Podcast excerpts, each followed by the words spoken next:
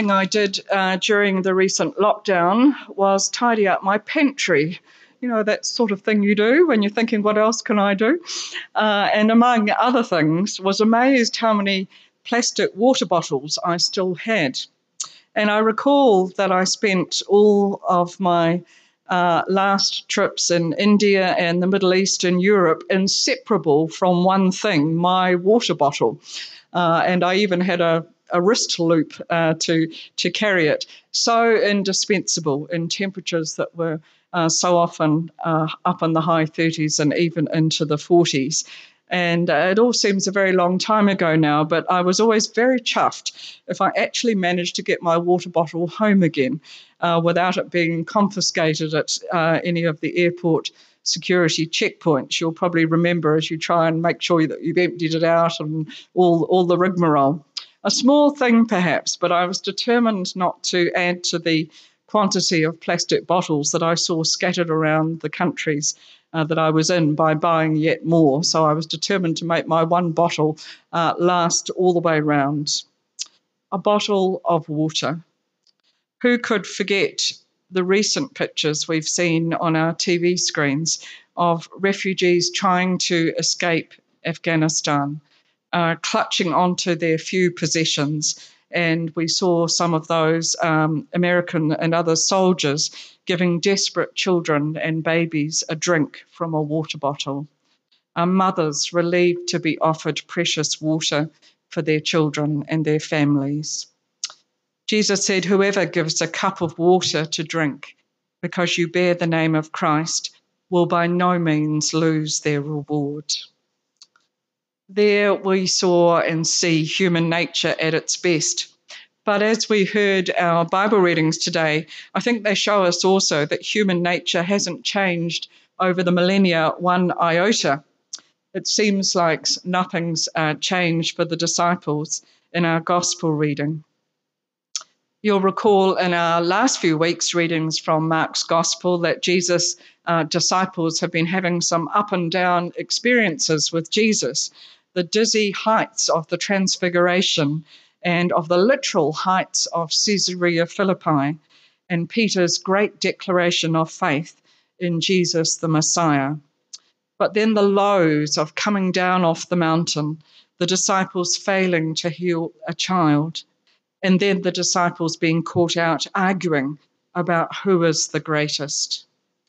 Now they compound it by trying to stop someone who's clearly having success in healing in Jesus' name, but he isn't one of them. Perhaps we could say they're trying to protect Jesus' brand name, but it seems pretty clear actually that they're threatened by someone else's success and they're just plain jealous. They're very quick to assume that if someone is not with us, not for us, then they must be against us and sadly, they've completely lost sight of what's actually really important is that people are finding healing rather than fighting about who's going to take the credit for it. What is more important? So Jesus himself tries to broaden their vision to turn it round the other way. Whoever is not against us is for us. Don't go looking for enemies when there aren't any. Rather rejoice in the good wherever you find it. Even if it comes from an unexpected source, don't knock it. I was reflecting on this the other night, um, Thursday evening, I think it was, when we saw that heartfelt vigil of the Timaru uh, community gathering to mourn the tragic loss of the three little girls from South Africa. And in that seemingly spontaneous gathering of so many uh, people of goodwill, people of faith, people just coming together, wanting to be together to express loss and grief. I was moved uh, by our own Reverend Alan Cummins, um, known to many of us here, and we uh, too recall Alan's parents who were our parishioners here. I thought Alan was able to put into words those sort of half formed feelings of so many and speaking on behalf of the father, Graham, and the family, Alan acknowledged their Christian faith and in an amazing generosity of spirit, acknowledged too how the children's mother, Lauren, was too a victim in this situation. So rather than fomenting division or hatred, there was a fellow feeling with all those who grieve and all those who have lost so much in the loss of those innocent young lives. And we need to be praying for all in that family, both here and uh, back in South Africa and in the Timaru community after so many losses there recently. So, too, may we honour uh, any small acts of graciousness and generosity which we hear and see, those uh, random acts of kindness, the kindness of strangers, sometimes called, that cup of cold water wherever it's given. In our current COVID situation in Auckland, where it would be so easy to blame or to polarize, I'm proud of our political and health leaders who take the time to say thank you, to thank communities for being tested, for fronting up when they're unwell, for being vaccinated. Because those are gestures that build solidarity and build community. And I think one of the most appealing things uh, about some of today's political and religious leaders is when we hear of those spontaneous gestures, those little off the record moments um, that do show care and respect for those who might otherwise go unnoticed or on the margins, or even worse, be slandered or denigrated. One um, such religious figure, well known for such spontaneous off the record gestures, is Pope Francis. And I was uh, reading that recently Pope Francis sent 15,000 ice creams to prisoners in Rome to help them cool down during what has been one of the hottest summers uh, on record in Italy. And I recall being in Rome in a heat wave, it's not pleasant.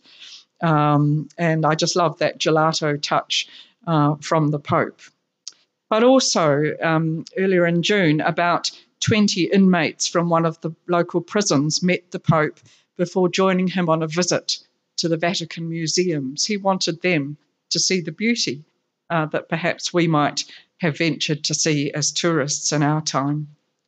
And then the Vatican also has been taking small groups of homeless people to the sea or to the lake for an afternoon of relaxation and dinner in a pizzeria. They also provided free COVID tests and vaccinations to Rome's homeless and poor. Now, there's something very Italian about all that, which I think is just lovely. But note also the respect and the dignity shown, just like Jesus' cup of cold water given in Christ's name. I was reading uh, recently Pope Francis' address to the Congress of the USA, um, a body more known for its divisions, perhaps, than its unity, just as so often our own parliament is. But he said to them, Protect the image and likeness fashioned by God on every human face. And in speaking of those who are, who are currently refugees, view them as persons, seeing their faces, listening to their stories, trying to respond as best we can to their situation. And it was really encouraging to see the initiative of the Uniting Canterbury Women Group, which was founded after the mosque attacks here, uh, where Christian and Muslim and other uh, women of goodwill um, have got together over recent times. And this particular initiative was to make welcome packs for Afghan refugees now coming to um, Aotearoa. And it was great to see the St Andrews pupils too were involved um, in this. So, a lovely way, and we need, of course, to keep praying, I think, particularly for um, Afghan women judges who are re- now extremely vulnerable. Pope Francis said this, and I think they're um, challenging words, and I think they would have challenged Jesus' disciples who were so busy sorting everybody out into who were the goodies and who were the baddies. We must especially guard against a simplistic reductionism which sees only good or evil or if you will, the righteous and the sinners. For the contemporary world, with its open wounds, which affect so many of our brothers and sisters, demands that we confront every form of polarization which would divide us up into two camps. Well, I wonder then what Pope Francis would make of Jesus' statements about cutting off your hand or foot or eye if they're a stumbling block to you entering into the kingdom of God. And uh, I was reading sadly that um, the Taliban are talking about reinstituting uh, some of those punishments as a deterrent. And of course, it can be fundamentalism within any religion which goes to such extremes. But they seem to us some of the most black and white of Jesus' teachings, don't they? Although we need to hear that Jesus' graphic images were part of what was called prophetic hyperbole, uh, exaggeration, metaphors that were designed to grab people's attention, to grab people by the scruff of the neck and shock them into paying heed and not to be acted out literally. Two, those references to hell and the burning fire were actually references to the rubbish tip of Jerusalem uh, in the valley of Hinnom, which came to be called Gehenna. And that was a very dramatic imagery of a slow burning fire, if you like, uh, on the rubbish heap that kept burning. And two, a sad warning of, um, as Jesus so often gave later in his ministry, that Jerusalem itself would be destroyed as it was in AD 70.